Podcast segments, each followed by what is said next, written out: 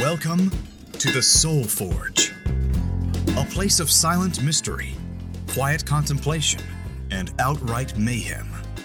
Join your host, Sean Vanderloo, as he guides you through the adventures of living. Together, we'll talk about life and love, sex and dating, joy and heartache, memories and loss, and so much more. Don't worry, it's not nearly as pretentious as it sounds. Get ready for life, the universe, and everything on The Soul Forge.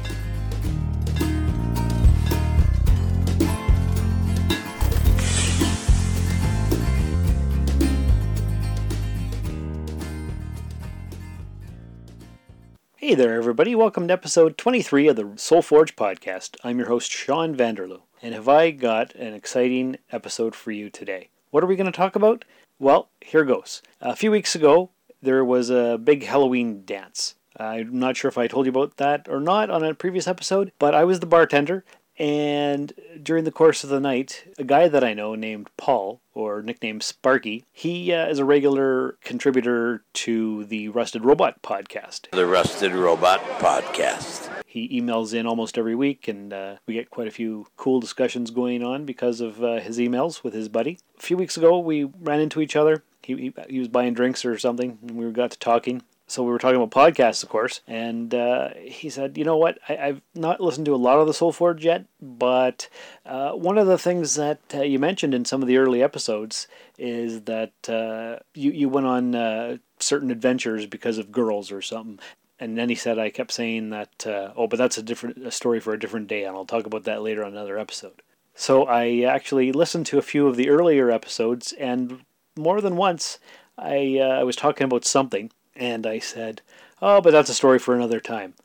So I figured, why not take episode 23 and uh, we'll just talk about some random adventures that I have gone on or things that have happened to me because of my lifelong obsession with girls. Lots of fun, I'm sure. I've written some down. I'm sure there's more that I can't remember right now, but we'll go ahead, we'll get right into it. So I remember saying uh, I, have been obsessed with girls all my life. I was in love with a girl named Adele in kindergarten, a girl named Krista in grade one. I can't remember any specific adventures or funny stories because of them. Not that there weren't any, there might have been, but that's a long time ago, and I can't really remember. One of the first instances of me doing something silly because of a girl happened when I was probably seven years old. At that time, I lived in Sault Ste. Marie, lived in the townhouse complex known as Grove Crescent. That's right across from Finn Hill, and uh, I had a couple friends who lived on Lake Street. Now, my buddy Peter, he lived on Lake Street. I used to live across from him the previous year, and then we moved to Grove. But uh, I still went to the same school. We all hung out, and we had a couple friends that were sisters who lived just down the street from Peter. And uh, I think Rebecca was a year younger than us, and her sister Elsa was probably a year or two older.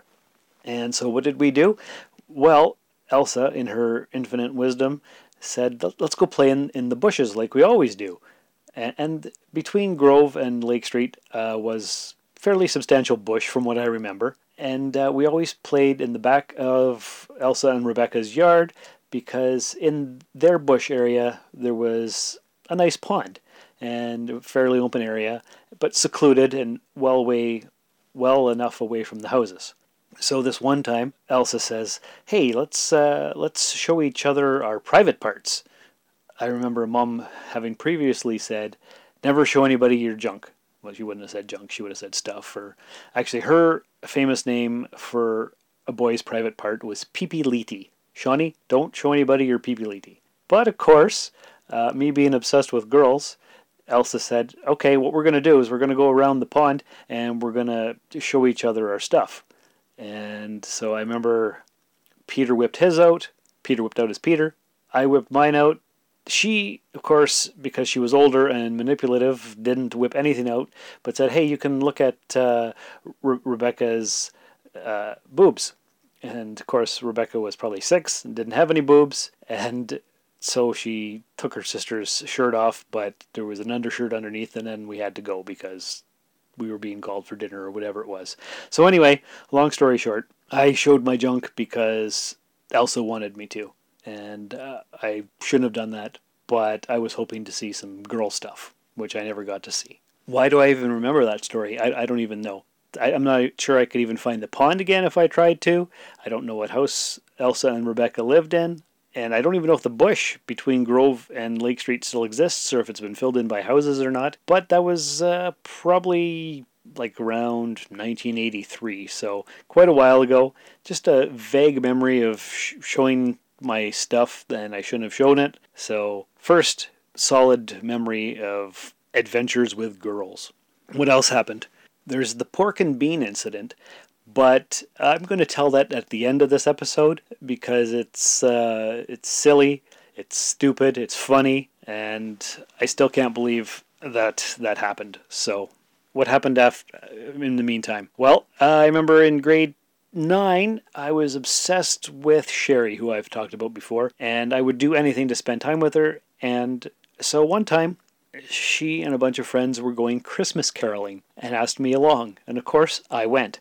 Can I sing? I cannot sing. I'm tone deaf. I can't carry a tune in a paper bag. I can't read music. I can't play musical instruments. I, I can't dance. I've got no rhythm whatsoever. But to spend time with Sherry, sure, I'll go sing carols with you. Why not? It was cold. We walked a lot and, and we went to strangers' houses to sing. But I, I got to uh, spend some time with her. And that was the main thing. I remember we were in the back of uh, somebody's van as we were being taken from one place to another, and I put my head on her shoulder just because I wanted to get close to her. she pushed me off. So, uh, didn't have a lot of luck throughout uh, these adventures. Grade 10 or 11, I went to a girl's house because she invited me over to play basketball. Once again, no rhythm, no coordination, uh, no care for sports at all, but it was a chance to spend some time with a girl, and so I did. Nothing happened, nothing came of it. It was just uh, an afternoon spent with a girl that I knew from school, and eh, not a lot of fun, but uh, it, it was it was something to do, and nothing ever came of it, of course.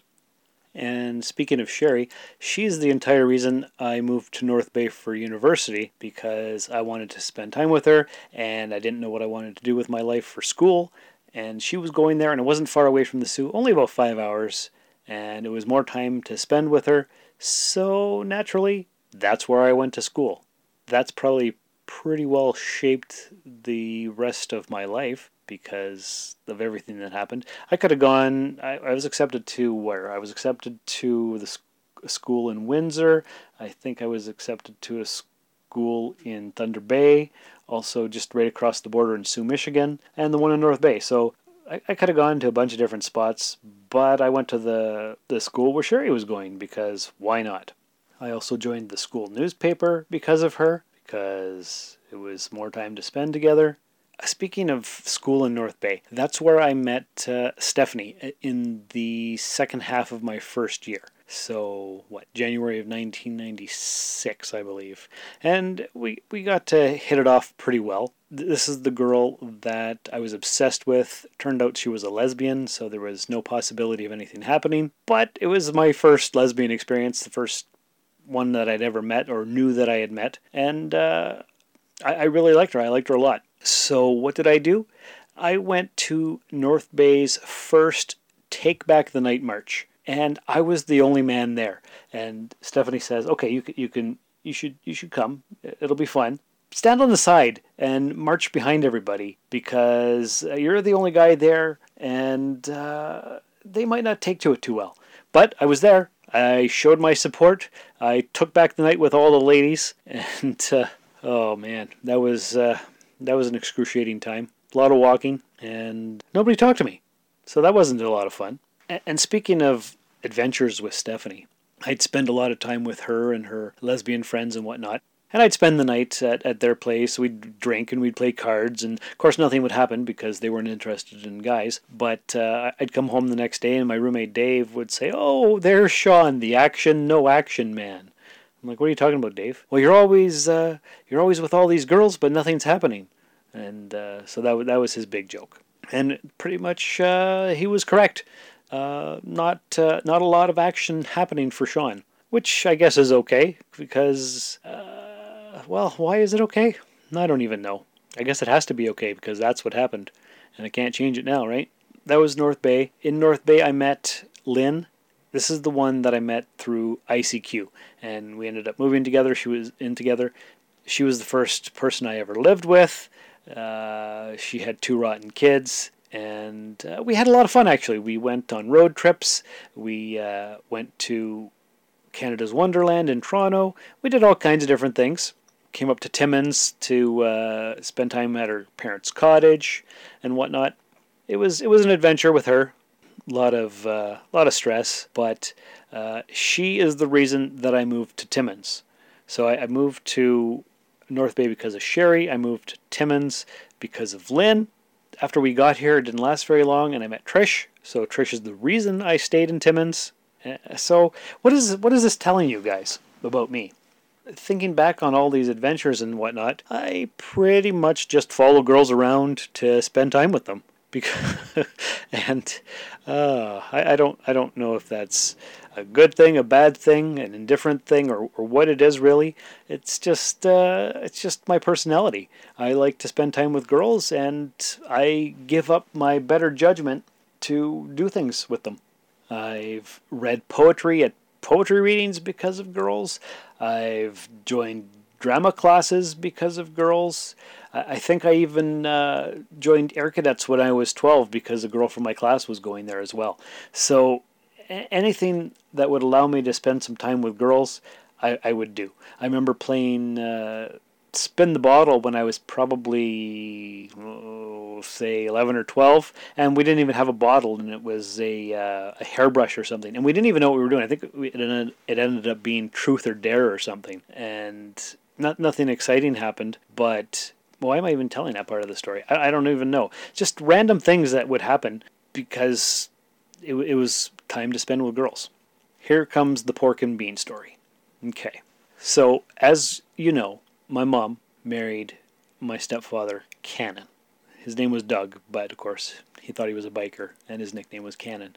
Now, he had a couple of friends named Cindy and Trevor, and when mom and him got married, we met all his friends and whatnot. And Cindy and Trevor had three girls. Uh, Nicole was my age. I think she was like a week and a half younger than I was. And then I think the twins were maybe my brother Curtis's age, so four or five years younger than me. So, anyway, turns out I was obsessed with this Nicole girl. Why was I obsessed with her? Well, she was pretty, and she was blonde, and she was tall, and she was one of the cool kids, and, and she was kind of dangerous, and I don't know. I, I was, how old was I? Would have been maybe, well, I think they got married in 84, so I would have been eight. So, eight, nine, ten, we would have hung out with uh, Cindy and Trevor and the kids and whatnot. There's two stories with Nicole. The first one is that uh, one time uh, Cindy came over to visit my mom, and I came out of my room and I said, "Hey, uh, where's Nicole? Why isn't she here?" And Cindy says, "Oh, she stayed at home. Blah blah blah. Uh, why don't Why don't you uh, write her a love letter?" Because everybody knew of my obsession with Nicole. So of course I did. I wrote a love letter, and I can't remember what happened because of it, but I, I know they all got a, a good, pretty good laugh. Uh, I wish I had that letter. I wish I knew what it said but I don't. But I, I think uh, I think Nicole made fun of me for it the next time she saw me. But the main story with Nicole and how I am manipulated by em- my emotions and affected by all these strange different things. Uh, what I think uh, Nicole was turning maybe nine years old.